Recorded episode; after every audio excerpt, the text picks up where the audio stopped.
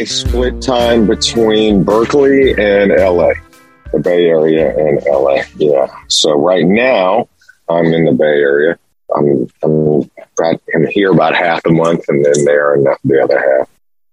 It's a pretty nice situation you got worked out there. How did, how you did know, that happen? it's okay. It's it's a little tough with the family and touring. You know, so I, I don't know. I think at some point I'm going to have to make a choice. You know, but uh, for now, it's you know, as I'm sort of getting my feet wet again in the world after the pandemic, if it is indeed slowing down, which I tell myself, I'm getting I'm getting reacclimated, and so um, you know, this is what I was doing prior to the pandemic, and so I'm just sort of getting back, trying to get back to um, what I what I've been doing and pick up where I left off, and so we'll, we'll see where that goes in the next year or two, but. I really love both. So I, I just I, I do love California just in general. How did you end up splitting your time? Is As that a the family years thing? have gone on, it's like my career's changed, you know, and as my career changed and the industry changed, it's much more concentrated in the in LA and New York now, showbiz. And so I just I found myself going down there so much for work that I ended up just getting a place, you know. And so now I find myself just down there working quite a bit.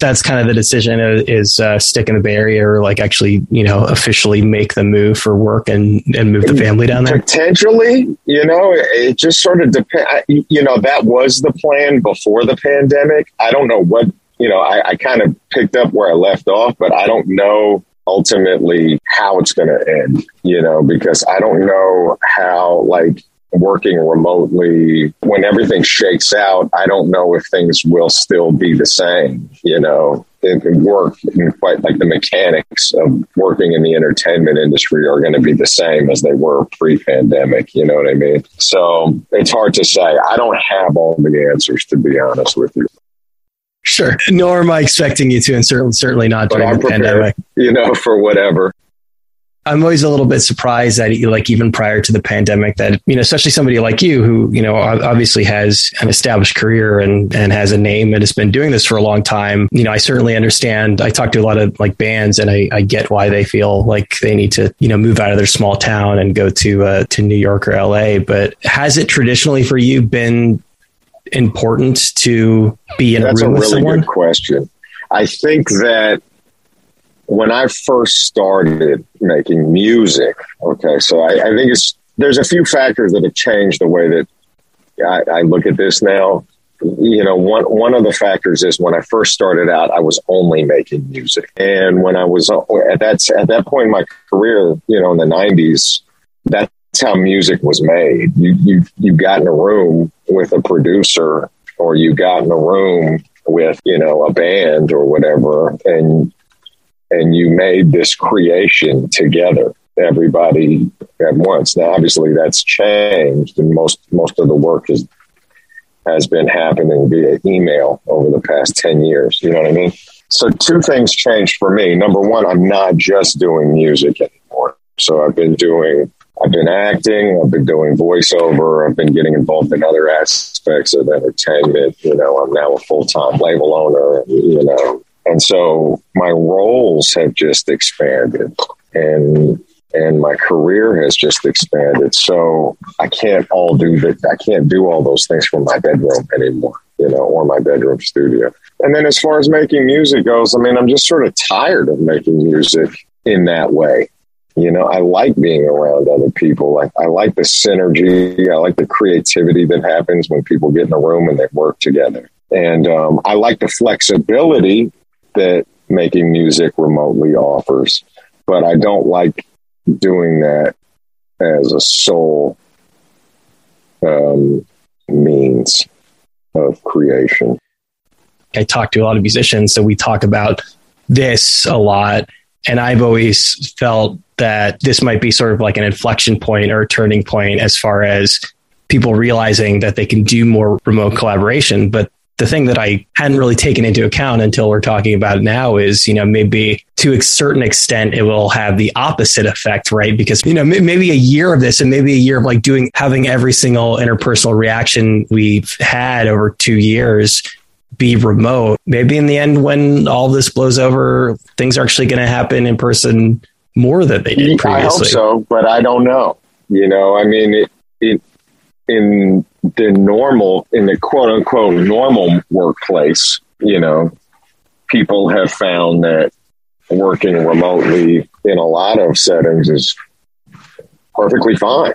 A lot of people are not going back to work in the office. As far as making music goes, particularly hip hop or computer based music, we've been working quote unquote remotely forever.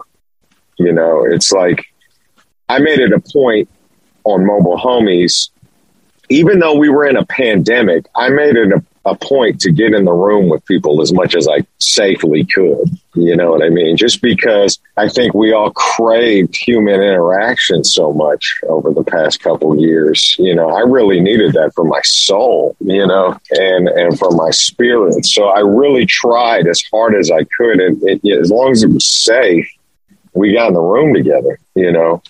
Um, but one of the beauties, again, of hip hop and sort of computer based music in general is that you don't need to, so that you can actually continue to create with people all over the world, all over the country during a pandemic and continue to make records. You know what I mean? I made the best of it. You know, I made the best of it, but I tried, I tried to get in the room with people, as, as we say, get in the room with people as much as I could my first several years of doing the show, again prior to the pandemic, I, I, made a point of doing every single interview in person to to the extent that like I actually probably lost out on a lot of good interviews I might have gotten otherwise. Obviously, like everybody else, was forced to start doing this this remotely. Yeah. Um, you know, obviously the conversation that we're having right now, you're you're in your car in California and I'm in front of my computer in, in New York is um, certainly not as like intimate as it might be, you know, if we were sitting in front of each other and able to read each other's faces. But I, I'd be curious, you know, in my in my own work to sort of go back and, and compare and contrast and see if it actually has a really profound impact on on what I make. I mean, have you noticed that there's a marked difference in terms of, you know, whether it's collaboration or, or there's energy? always the intangibles. You know what I mean? Like when you talk about it's interesting, like when you talk about, you know, they talk about intangibles when they talk about teamwork, you know, and it's not necessarily just the stats or in, in the case of baseball, like how many times you got on base or how many hits you got. I mean, those would sort of be they, they, talk about in baseball. They talk about being like a clubhouse right. guy. The presence, you know, there's something about you know certain guys anchoring a team, even though they may not put up any stats, you know, and or or just sort of gluing a team together, or galvanizing a team, or having some sort of effect that's not reflected in the metrics. Do you know what I mean? Or it's not reflected in in our case, to transpose what we're talking about, you know, it's just not reflected on take, you know, and, and so I think we'll never know, but I think, I think the assumption that we can make is that, yeah, there's, there's some intangibles there that we're, we're, we're missing out on you know, whether, you know, it just, it could be vibe, you know, that somehow triggers or steers a conversation a certain way or you know there's always those things. Or you, you, know the other thing that we don't always talk about is just how it affects either the subject or the interviewer's mood you know or you know those kind of intangibles. You know we don't it's sort of hard to quantify those kind of things. You know what I mean? And and I think for what we gain in convenience and access, and we, we may lose on the other side with those other things. You know, from just being in person. So I, I think there's a there's a real value in real human, in, you know, human interaction IRL. You know, and, and I think there's just a real value in that that I understand. I mean, it's just given the time, place, and era that we're living in right now, it's not possible to to sort of have that synergy all the time. But I mean, there is there is something there, and and I'm thankful that I'm of the age that I, I understand the before and after. You know, of, of technology, you know, and the benefits and the and the, the challenges to both. So, I mean, there are times where, to be honest with you, I don't want to be in the studio. You know, I would much rather be at home or by myself or whatever. But then there's other times where I really, really crave being around a group of people, you know, the interaction, the feedback um, that you can only get when you're when you're in a, a group setting or, or, sort of you know collective and creative environment and the immediacy you know the immediacy of being in a room and kind of judging a reaction and changing course if necessary or just sort of you know making adjustments as opposed to like going back via forth via email. Sometimes that's less efficient you know? It's kind of like it's you know what i would liken it to? Like sometimes i'll te- i'll be texting with people and we'll just say let's just talk. We'll get to the meat of the issue faster. You know sometimes it's just easier to have the conversation and it's faster to have the conversation than it is to text about it. You know what I mean? Because a lot of times nuance is missed. You know, when you're when you're just sort of communicating digitally and other sort of like ancillary conversations can pop up or happen that are relevant that you wouldn't have anticipated. You know, I mean, just shit like that. You know what I mean? So I think there's values to both. Something that you probably understand innately, being somebody who does you know, not only makes music, but, but performs music live is that instantaneous yeah. reaction. Especially like if you're making something and you send it out to somebody, you know, maybe depending on who you're working with, we're prone to yeah. niceties. The minute you you've done something and it is just and it is not hitting with somebody, you know immediately. Well, yeah, and I mean it was crazy. Like during the pandemic, all these companies started popping up out of nowhere. They were just they, calling us up, willing to live stream a performance for us. You know what I mean? I don't think any of those companies exist anymore. You know what I mean? And I did a couple live streams for benefits, but I did it enough to know that that's not, it, it fucking sucks, bro. You know, like to sit there with your band and you, you can't pretend there's uh, 500, 1,000, 2,000 people in front of you. You just cannot pretend to do that. I mean, you can perform your song, but you know, it's not really a live performance without the crowd. I mean, the crowd is a very important component of that.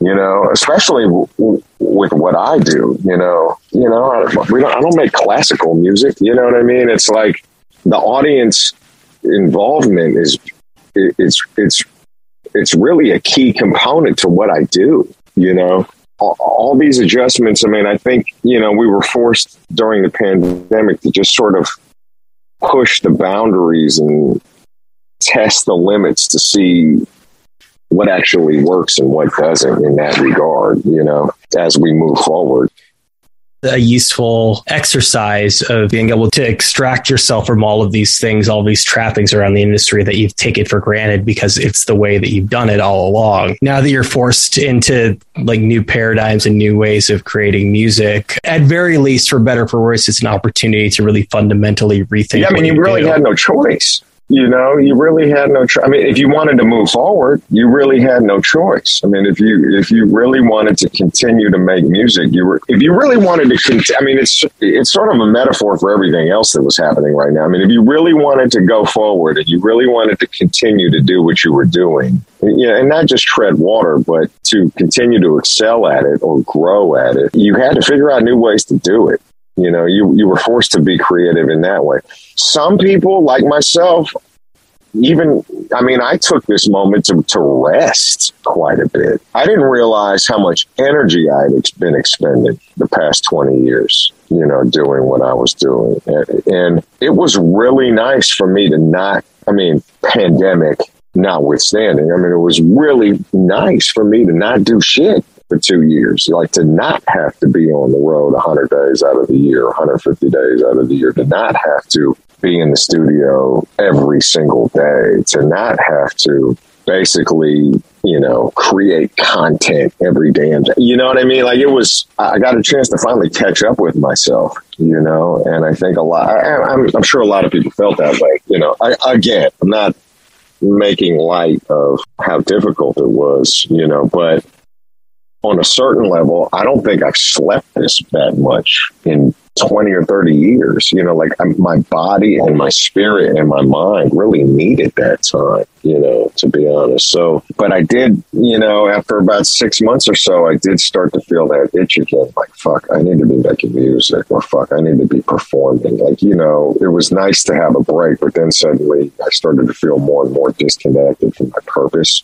You know what I mean? That's why I, that's why I started doing the podcast to begin with. It's just you know, we're all stuck in the house. We're all trapped. We can't go anywhere. You know, there is no FOMO. There is no fear of missing out because everybody is stuck. You know what I mean? So you're not sitting here like, God damn, I'm missing out on what's going on. Well, well everybody's in the same boat. And that that's sort of sort of what made the Mobile Homies podcast possible because everybody was stationary. Everybody was locked down. And and it made people you, you know, a lot of times I have a real hard time catching up with my friends because we're always in different cities, we're always on the road, we're always working on this project or that project, and it's really hard to connect. But I mean for the first time ever, I just opened up, you know, my contacts and I had no problem getting in touch with anybody, you know, and saying, you know what I mean? Like it was really, and, and so, wow, what a, what a, what a great time to sort of just connect with people, you know, that, that really people I consider close friends, but that I might not have had conversations with in years. And that's, that's how the Mobile Homies podcast even started. And then it was like, wow, what if I turn this into an album? You know, I mean, these are these are such great conversations, and you know, you start to really value the relationships that you have, and you start to really value, you know, the concept of friendship and, and what that really means. You know, and how does that translate to music now? And you start to see those things differently. You know, and it, it was I loved it. I, have never worked with this amount of people on an album, and I've and I've collabed my entire career. But on a on a single album, I've never worked with this many people. You know, it was great. It was great for my spirit. It was great for my soul. You know, it was just awesome. Yeah, I think maybe what you were alluding to a little bit before is almost I don't know if identity crisis is the right word, but I have this conversation with so many people where they almost whisper to me the benefits that they had during the pandemic because there's a sense of guilt, right, that comes with that of appreciating certain aspects of something where like a lot of people are dying and it has ruined a lot of people's lives, but it has afforded us whether it's, you know, taking the time or being able to reassess things for a lot of people, there have been some benefits, but it sounds like for the benefits that you experienced and, and the ability to, to sort of take a pause and, and back away from it, that maybe there was almost kind of an identity crisis, you know, once, once you've like been away from this thing that you feel like, uh, for better or for worse has defined you for probably most of your life at, at this point, you start to wonder how much of your identity is tied to the thing you do professionally or the art you put yeah. into the world. No, I mean that that's a good point. And Mobile Homies, the album, the rest, the reset, I would put all I would chart all of those things in the positive column. In the negative column, I went through my own depression. I caught COVID. I was disconnected from, you know, in this in this regard, it's not different than anybody else. I was disconnected from my friends, from my family, from from my purpose. I felt like I had a lot of friends die. You know, I had a lot of peers die. I had family members die. Um, I had I had a lot of people just disappear. You know, it was a, it's it was difficult. It was very very difficult. I mean, and it really was, and it still is. You know, it still is. So I think the isolation was really hard for everybody and continues to be on a, on a lot of levels. I just felt like if I didn't make this record, I was going to lose my fucking mind. I, am just glad I had that outlet. I'm just thankful I had that out. Speaking of loss, um, you know, obviously uh, Gab died not long ago and still managed to, to make it on the record. So, I mean, that yeah. is I don't, I don't want to say lucky, but like it, clearly there's a blessing and you had this last opportunity to have a conversation with him and, and to work on one yeah, last track. It's almost not fair in a way how many people we lost. You know, it's, it's really not fair. I mean, you know, within a few months we lost Gab, we lost Zumbi, we lost Biz, you know, Steezo, Godson. I mean, it's just, it's unbelievable it's really unbelievable. And it's really not fair in so many ways, you know, because half my peer group, damn near, my touring peer group from the Bay Area is either gone, has slowed down, or has died at this point. And that's a fucking bummer. That's really a fucking bummer. And then you start to think, you know, you start to have some like survivors guilt, you know, and or what is that? That's what they call that survivors survivors remorse, remorse think, yeah. right? And I'm just like, you know, and you can't help but think, "Fuck, am I next?" You know, I don't know anybody who, who those thoughts didn't go through their mind, and so thank God. And, and so that's one of the reasons why I did the podcast. And that's another one of the, I didn't know it at the time, I don't think, but that's another reason why I had to make this album. Cause I'm like, something, I have to turn this into something. You know, this hat, this caterpillar has to turn into a butterfly. We have to do something with this. This is not the way that the story is going to end. And maybe that sounds dire or grave, but I mean, when you're in solitary confinement, basically, and you don't know what's going to happen and you don't know when it's going to end, you start to have these kinds of thoughts, especially as an artist. It's disturbing. It's disturbing because you, you know, those guys, I, I, I won't be able to tour with them ever again. You know, those guys that, that, that are gone, I won't be able to sort of share stories or jokes with or go, go to our children's birthday parties anymore. You know what I mean? It's with a lot of those people that I was talking about, it's, it's more than just, we were more than just like peers or we were friends. You know, we had deep friendships. And uh, it's like I found myself telling people that I love them more, you know, and, and um, I, I think I, uh, it, it really drove me. It made me put, you know, put my foot on the gas even harder to collaborate, you know, because the truth is, you know, you, you just you have, you're forced to confront the fact that these these people are not going to be around forever, and that that's that's now more evident than than ever. And and you know what? You're not going to be around forever. So what are you going to do with your life and this gift that you have, and whatever time you have left, however long that may be? If we're in reasonably good health and if most of the people that we know are in reasonably good health, we thankfully don't spend a lot of time dwelling on our mortality. But once we're confronted with that and once we realize that this very obvious thing is staring us in the face yeah. that, you know, time is a really, sure. that, that it is a finite resource and you and, and I, and, you know, we could live another 40 years, but your ability to tour is a finite resource. You might not necessarily, you know, want to be on the road when you're you're in your 60s. Beyond, you know, obviously we're talking about about this album and and the podcast that created it, but do you get a sense of like how profoundly some of these realizations are going to impact how you work and the work you make oh, going yeah, forward? man. Totally. Yeah, you know, because you know, and I talk about this with myself quite a bit, maybe even more than is healthy, you know. But you know, I, am at I'm at the point in my life, as many of we are, many of us are, is where you, you realize, well, shit, I'm probably closer to the end than I am to the beginning. You know what I mean?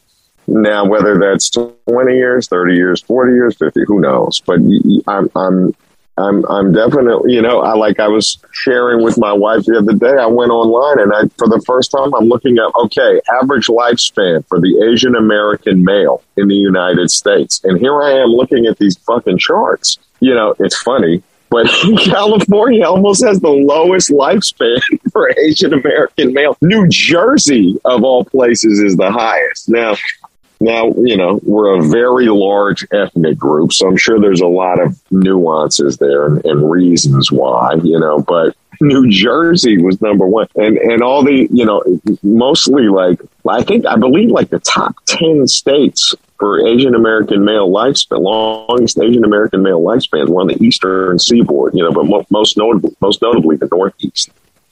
Are you like honey or New Jersey? Not. You know, absolutely not. But I just, I love California too much, man. You know, I really do. I love California too much. But something's going on in Jersey, you know, that's giving us some extra kick, you know, as Asian American males. I don't know what the fuck it is, but something's going on out there. You know what I mean?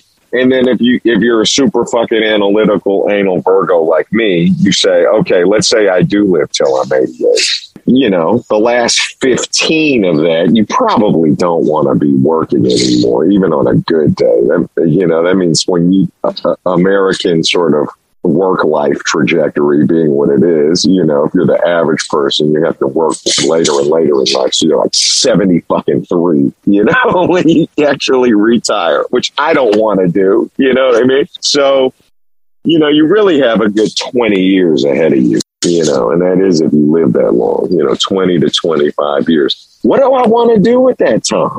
You know, do I want to do the same shit that I've been doing in the same way? Do I want to embark on new missions with the wisdom that I have? Do I want to do the same things that I have been doing, but with that new wisdom? You know, what, what is it that I want to do? What am I really, what have I not done yet that I've always wanted to do? You know, what are my practical considerations, you know, with children and family and home? And what am I willing to wait out? What am I willing to not wait for? these are the kind of conversations I have internally with myself now that I didn't have before the pandemic. And, you, know, maybe these are all concerns that any man of my age or, or person of my age, these kind of internal dialogues that we start to have with ourselves. I don't know. I'm just having them now. You know, that's it. You know, like it's interesting. I, when I saw Will Smith start jumping off of bridges, bungee jumping, you know, um, when I saw him, like, I'm in the worst shape of my life. I'm going to do the 30 day challenge and I'm going to get in the best shape of my life. I understand that now. You know, I understand why. I mean, I'm not talking about the Oscars, but I understand. Of all wasn't examples. that a wild example? It wasn't that wild. I understand that now, though. That desire to sort of what am I capable of? What do I what am what do I want to do that I haven't done yet? You know, what what can I still pull off? I lost sixty pounds in the past three years. You know what I mean? It's like I feel like I may have actually hit that number now. that New Jersey Asian American male number. I feel like I may actually hit that. I have a greater chance of hitting that now. What did I always want to do? I always wanted to be in shape. Well, now's your chance. You don't have shit else to do. You know what I mean? Get on the yoga mat, start doing some fucking dead bugs, some side bends, some sit ups, some push ups. When have you ever had the chance or the wherewithal or the time or the, the headspace or the bandwidth to think about just yourself? You know what I mean? And not your art and not your family and not your release schedule and not your tour schedule. I tried to make the best of it, you know, despite the world being where it was, despite this fucking killer virus. You know what I mean? Despite, you know, friends, family, and peers dying, I, I tried to make the best of it. You know, I tried to make the best of it. And I'm, I'm really proud of myself, you know, in terms of what I was able to accomplish in two years. I really am. And, and I feel like the relationships that I do have now are much deeper every single person on that album, I have a much deeper relationship with than I did before the pandemic, and more so than if I would have just made that album in normal times. Like real conversations came along with those songs. With those songs, very heartfelt conversations came along with every single one of those songs. You know, I interview people as part of my job, and obviously, I try to have as real of a conversation as possible. But it's, you know, sort of the, um, there's a little bit of the Heisenberg uncertainty principle happening there. Anytime you observe something, you automatically change it. And I know that talking to you or even talking to, you know, somebody that I've known for a long time, of friends, if I'm doing it in front of a microphone and this is going out to people, the, the medium invariably changes the nature of the conversation you're going to have for better or for worse. Sure. But it sounds like even in spite of the fact that at least a lot of these were ostensibly done for a podcast, that you were still able to to break through. Yeah, you know, and I think everybody was of that same mind. They wanted to. We were ready. We craved it. You know, a lot of those conversations in the podcast continued for hours offline, you know, afterwards just via FaceTime or telephone or days later. We were also starved for interaction and validation and to be seen, you know, and just to be heard and to be acknowledged and just to just just to have somebody to laugh with. You know, I, I don't tell people this. You know, Gab did not die of COVID. You know, he, he his cause of death was not COVID, but I do believe that had he not been so isolated, you know, he, he was he was compromised. You know, his immune system was compromised. He had just he had just gotten his kidney transplants. You know, just prior to COVID. You know, he was still on a lot of medication, so that you know because the body needs to acclimate. You know, I, I do believe that there were all these ancillary sort of effects that COVID had, and it wasn't just the coronavirus. You know what I mean? That that accelerated a lot of people's difficulties. You know, um, and in Gab's case, I think that the isolation really was difficult for him. It was difficult in a different way than the average person. You know, the isolation for us is was is difficult for those of us that don't have like serious health conditions. The isolation is difficult for us mentally and spiritually and etc. But for him, it was also difficult because just the things that we take for granted. It was he couldn't get to the hospital as he needed to. He couldn't get to the store as he needed to because he's so compromised. The, you know, he has to have groceries brought to him. He can't be out public, you know, and um, that's some of, that's things we don't really consider when you're healthy, you know, physically healthy, you know. But as as a guy who you know who was recovering from uh, a kidney transplant, I mean, we were all looking for. We were so rooting for him. I mean, the life expectancy for people that live without kidneys is very short. He doubled that. I mean, he just beat every single fucking odd. You know what I mean? When it comes to a person living with kidney disease, you know. And when he finally got his transplant, he was hoping for one. He ended up getting two, you know, just prior to COVID. I mean, it was a huge, I mean, it was, you're like, oh, this is God's plan.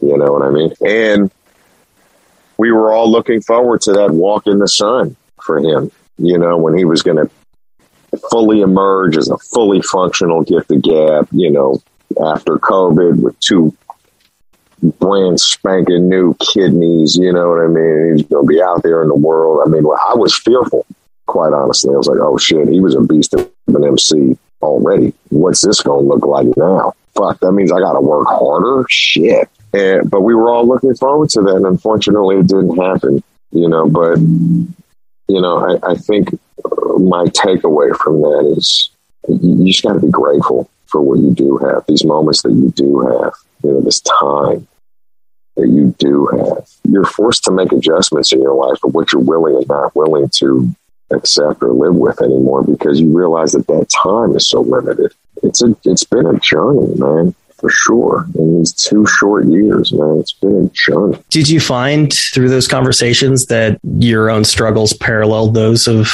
a lot of your your friends and peers? Yeah, yeah, I think so. I think you know where I'm very fortunate is I had a family that I lived with. You know, um, some guys lived alone, some guys didn't have partners, some guys didn't have families, and I mean, I think I'm thankful that I had that. Even you know, it, it, even you know, I don't care who you are, any couple that tells you, oh shit, it just went swimmingly. We were together every day. It was awesome. 24. You know, I'm not saying that, you know what I mean? But I'm just saying I didn't feel like I was stranded on an island. You know what I mean? And so I'm thankful for that. You know, and it also, you know, it illuminates, it highlights all the places that our relationships work and where they need work. Because you're whatever reality that you're in or that you are a part of you're forced to sit with it when you're in quarantine and you're not working and you, you, you know you're really forced to sit with and sit in your reality. You know, like in the past, if I had a problem, I was able to sort of kick it down the road because, hey, I'm going to go out on tour for a few weeks. I'll deal with this shit when I get home or not. You know what I mean? And um, you can't do that when you're when you're stuck at the house. You know what I mean? You can't. You, you, whatever whatever feelings that you've been ignoring or just sort of been tone deaf to or whatever bill you haven't paid, so to speak, you have to sit with that. You have to wear that. You know, you have to you have to come to a decision on how you're going to deal with that. Likewise, whatever dream you deferred, whatever opportunity maybe that you've had that you didn't quite see before, you're able to dive in. It's interesting in that way. You, are sort of all the blankets are on the bed. You know what I mean? if that makes sense, you know. So it's wild, bro. It was psychedelic, man. It still is, you know in a lot of ways. I've noticed that people tend to have gone in one or two directions. You know, either didn't do much in the way of work or just completely threw themselves into it. it you know, it sounds like you did the former and, and uh, you're in a, a lucky enough place that you were sort of able to do that, right? That you were able to kind of defer that and, and, and live your life and, and appreciate other things. But other people just completely plowed forward and just did more work than they might have otherwise. Yeah. Are you there? You still there? Yeah, but it was a for me, yes, but it was a different kind of work. You know, like for the first six months to a year, I, I didn't write a thing. I was just not inspired. I didn't pick up a pen, I, because my my spirit had finally caught up with me. You know, it's like, bro, you've been running on fumes forever creatively in in this lane. You know, in the songwriting sort of performing lane you know, it's like you've been running on fumes forever. It, it became a job. It was clear that I was just, I had, a, I was clocking in like anybody else towards the end. You know what I mean? And I did not feel inspired to write a single word, you know, for like the first six to eight months of lockdown. But I did discover other things that I loved. I loved cooking. I got better at it. I was able to do start dinner and plates, which I'm still doing now. I was able to start a podcast. I was able to, you know, really dive into health and fitness, you know, which I, in my entire fucking life, did I ever think I would ever do a pull up? You know what I mean? No chance. You know what I'm saying? I was able to really take an inventory and see where I a friend of mine was like, you know, wow, you're really thriving in quarantine. I'm like, no, I'm not fucking thriving. I'm just finding other shit that I that I I'm discovering other things that I I like. You know, nobody's thriving in quarantine. I'm just discovering other things that I like. When I when I look at, at my sort of career now and I look at sort of the pie graph that my career is now, it's like music is certainly probably the biggest part of the pie, but it's not the only part of the pie. And other things grew during quarantine, you know, out of necessity because the pressure makes you find other things, you know. And I'm really happy about that. You know, I'm, I'm a much happier person now, you know, than I was before because I really did feel like music defined me, and I don't feel that way anymore.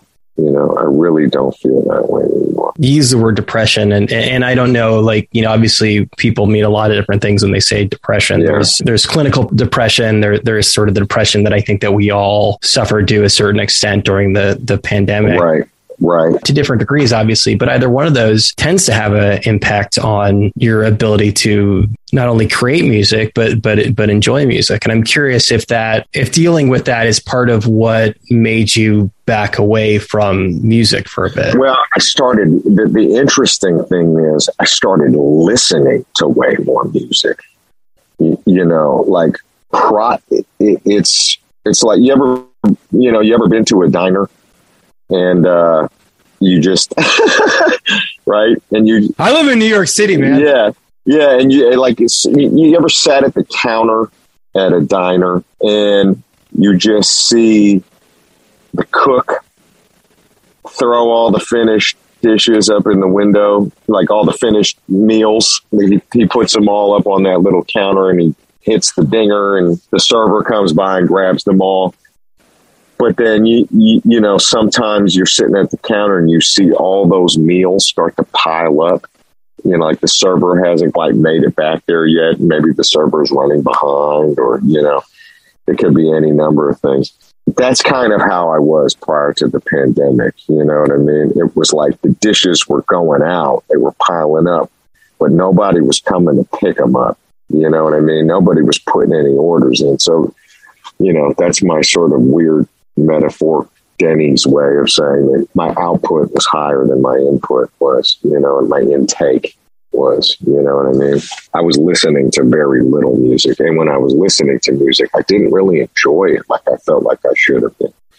You know what I mean? And and that was one thing about quarantine that was awesome that has continued to this day. I'm listening to fuck.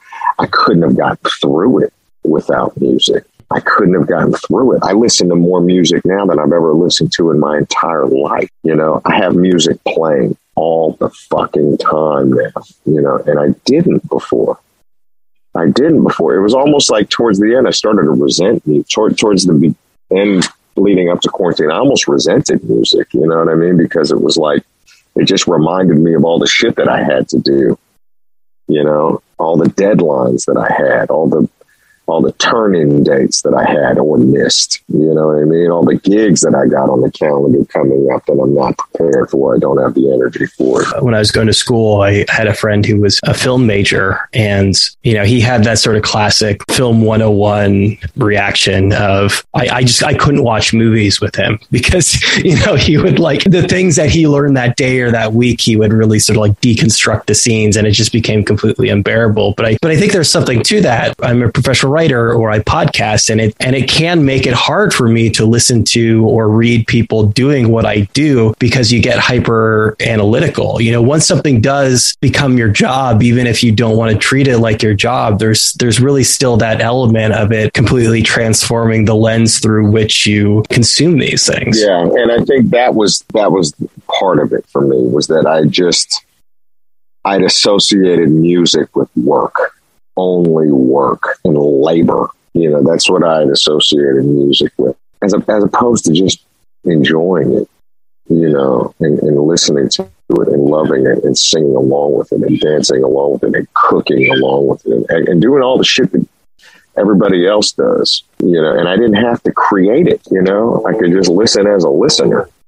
And um, I think it's that really built up my spirit, and that really kept me strong. I, I you know, I'd been a creator for so long that kind of stopped being a listener towards the end, and I really needed that you know, I really, really needed that. It's a key part to conversations that I think people gloss over because too often when you're talking to somebody, you're you're waiting for your turn, or you know, you're thinking about the question you're going to ask or the thing you're going to say. But there, there's an element of that uh, I assume I'm not really a musician myself, but I assume that in collaboration, um, a really important part is being a listener and being a consumer and appreciating the thing that the other person's doing. Hundred percent, hundred percent. And you know, a lot of times you have to. I remember when I first started making music, it was all about being the best MC in the world, you know. And I still do rap to be the best but I also rap to make the best song. You know what I mean? And I also realize that a lot of the people that I don't work that I work with don't share that same aspiration, but it doesn't make them a great guitar, not make them a great guitar player. Do you understand what I'm saying? So it's like I'm a I feel like I'm a competitive person by nature, but I'm able to sort of frame that now in a way that doesn't serve my ego on on a song. In other words, if the song calls for a 12 bar verse, that's what it is. I'm not going to write a 30 bar verse just so you just so I can show you how well I can rap. I'm not going to do that. You know what I mean? That doesn't serve the song well. That is important. That is important. And that's especially when you're collaborating, that's important because you have to you have to leave space for people. You know, you don't want to suck all the oxygen out of a song and then just so you can shine and then the song sucks. You know what I mean? You have all these great, talented collaborators. You're not letting the best idea win. You know what I mean? And I think that's an important thing that I had to learn over the years, you know, because I came out of an ultra competitive hip hop scene, you know, in the 90s. And I mean, it still is, but at this point, I consider myself more of a songwriter. And if you're going to be a successful songwriter, you have to work with people because you can't these songs don't get created in a vacuum with you you alone. That's maturity you're talking about there. But I also I assume that to a certain extent it also is just not that you don't still have things to prove, but but that you have proven yourself, right? That you have made a name for yourself and and and and people know you. You don't necessarily feel the need to to crawl over 15 people to to get your bar out there. Yeah. You know, I, don't I, I just and just to be clear, I don't know that I feel that way. I think the people that know me know me. You know, I think the people that know who I am know who I am, but the set of challenges changes. You know, the criteria for what makes a great rapper changes over time. Do you know what I mean? I mean, I think about it like this the fact that we can cons- and I put myself in this category too. There's a there's a camp of people that feel like Drake is one of the greatest rappers of all time, even though it's widely known he doesn't write all of his own music, his own lyrics. 20 years ago, 30 years ago, and, I, and I'm sure there's still a contingent of people that still feel like, well, fuck that. How can you even consider yourself one of the greatest if you don't write? I don't put myself in that category the criteria for me and for most of the listening public at large is how good are the songs? Do you know what I mean? Like they don't give a shit who wrote it. They don't care who produced it. How good is the actual song, you know, that, that you attribute to this person's name? You know, and I feel the same way. I don't care if he wrote his shit or not.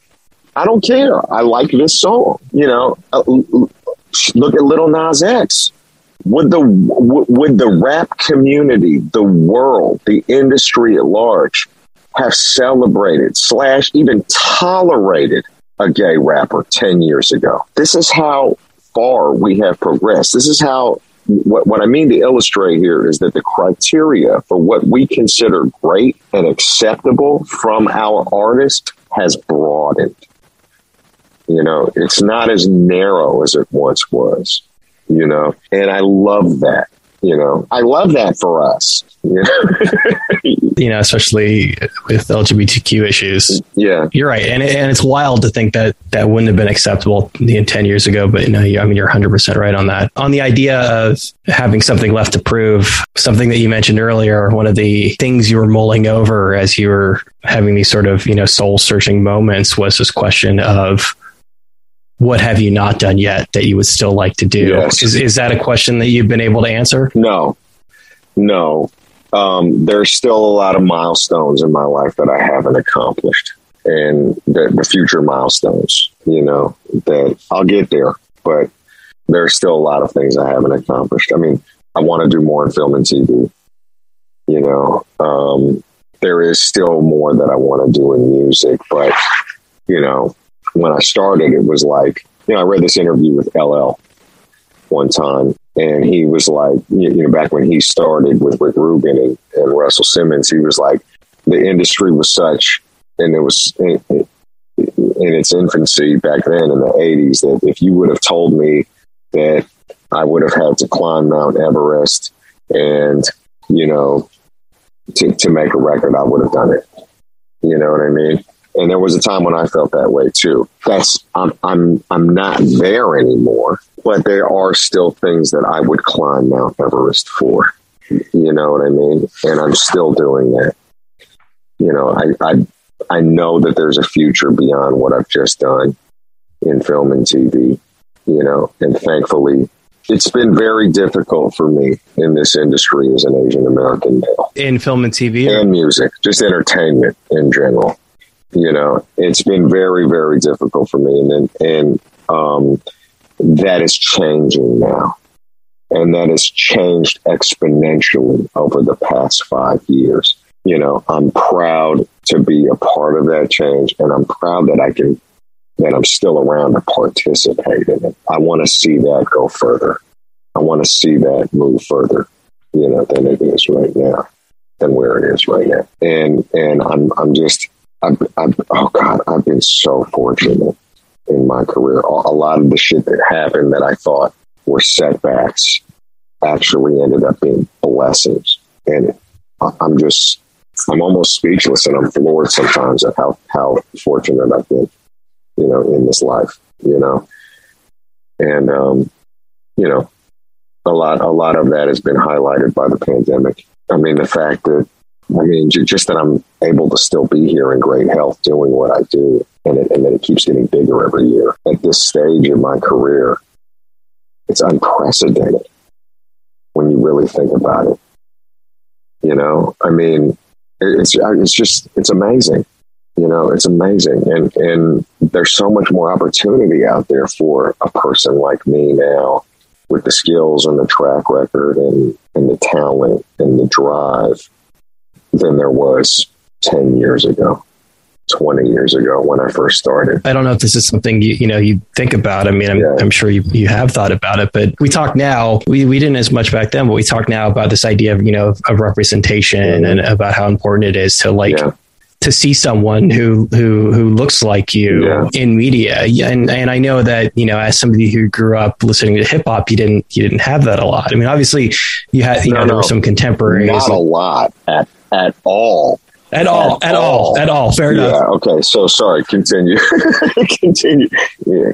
You're right to call me out on yeah. that. Uh, I, I, I, was being diplomatic for no good reason, but yeah, no, you're right. Yeah. Um, like Dan the Automator is like a temporary, maybe, yes. maybe about as good as to get with right. that. But it must just be this sort of profound thing to be able to to look at it, and realize that one of the reasons why those opportunities are available is because of some of the trails that you've been able to blaze and that you, you know, have been and are that person for a lot of people. Thank you. I appreciate you saying that. And I mean, humbly speaking, it's true. It is true. You know, I mean, for years, decades, I felt like I was out on an island, you know, and I don't feel that way anymore. Thank, thank God. Thank God. You know, I, I think the thing that's really lost on people, it's lost on critics, it's lost to other people in the industry, particularly non Asians, is like there was nobody that I could point to and be like, oh, so that's how you have a 30 year rap career as an Asian American in this business. Oh, that's how you do it. Oh, that's the roadmap. Oh, that's the network, you know, in the executive office that I can sort of reach out to and get a, a, a you know, who, who will, who will reach back and help me out. You know, you couldn't say those things when I was starting. You can say that now. You can say that now, you know, and I'm so proud of that. And, and now, listen, I have my own reasons. Not all of them healthy, not all of them function, you know, some of them dysfunctional, dysfunctional as to why it was that I would stick it out in so many impossible situations over the years. You know what I mean? Where maybe a lot of people would not have and probably shouldn't have for their own mental health. You know what I mean? But for whatever reason, I did, man. You know what I mean? And I, am you know, I, was, I, I talked to a lot of, you know, I don't want to sound like I'm name dropping, but I talked to a lot of my friends and peers who are in the business, in show business, not necessarily music, but they're like, we equally have so many difficult, what a lot of people would consider to be horror stories to get to where we got, you know, and all of them are in therapy now including myself. you know what I mean? So it comes with a price. It came with a price, you know. But the fact of the matter is, yes, we were rounding the basis for everybody else before after us but not only that we're able to participate in what we created you know and i think that's one of the things that i'm also most happy about you know i could have quit a lot of guys did i could have quit 10 years ago believe me if i was in it for the money i would have stopped a long time ago but I didn't. You know, and I'm and I'm able to participate. I'm able to to, to jump in the jumpy house that I blew up. You know, that we blew up, you know what I mean? And it's great. It's fucking awesome. But it came, it, it, it came with a cost. Talk to anybody in my peer group that looks like me, name ends in a vowel, who has had some success in show business. And some of the stories that you will hear will make you want to go to therapy. You know what I mean? And it, it, it's come at a cost. It's come at a tremendous cost for a lot of us. And um, I look forward to the people coming up behind me to not have to do that, to not have to endure that.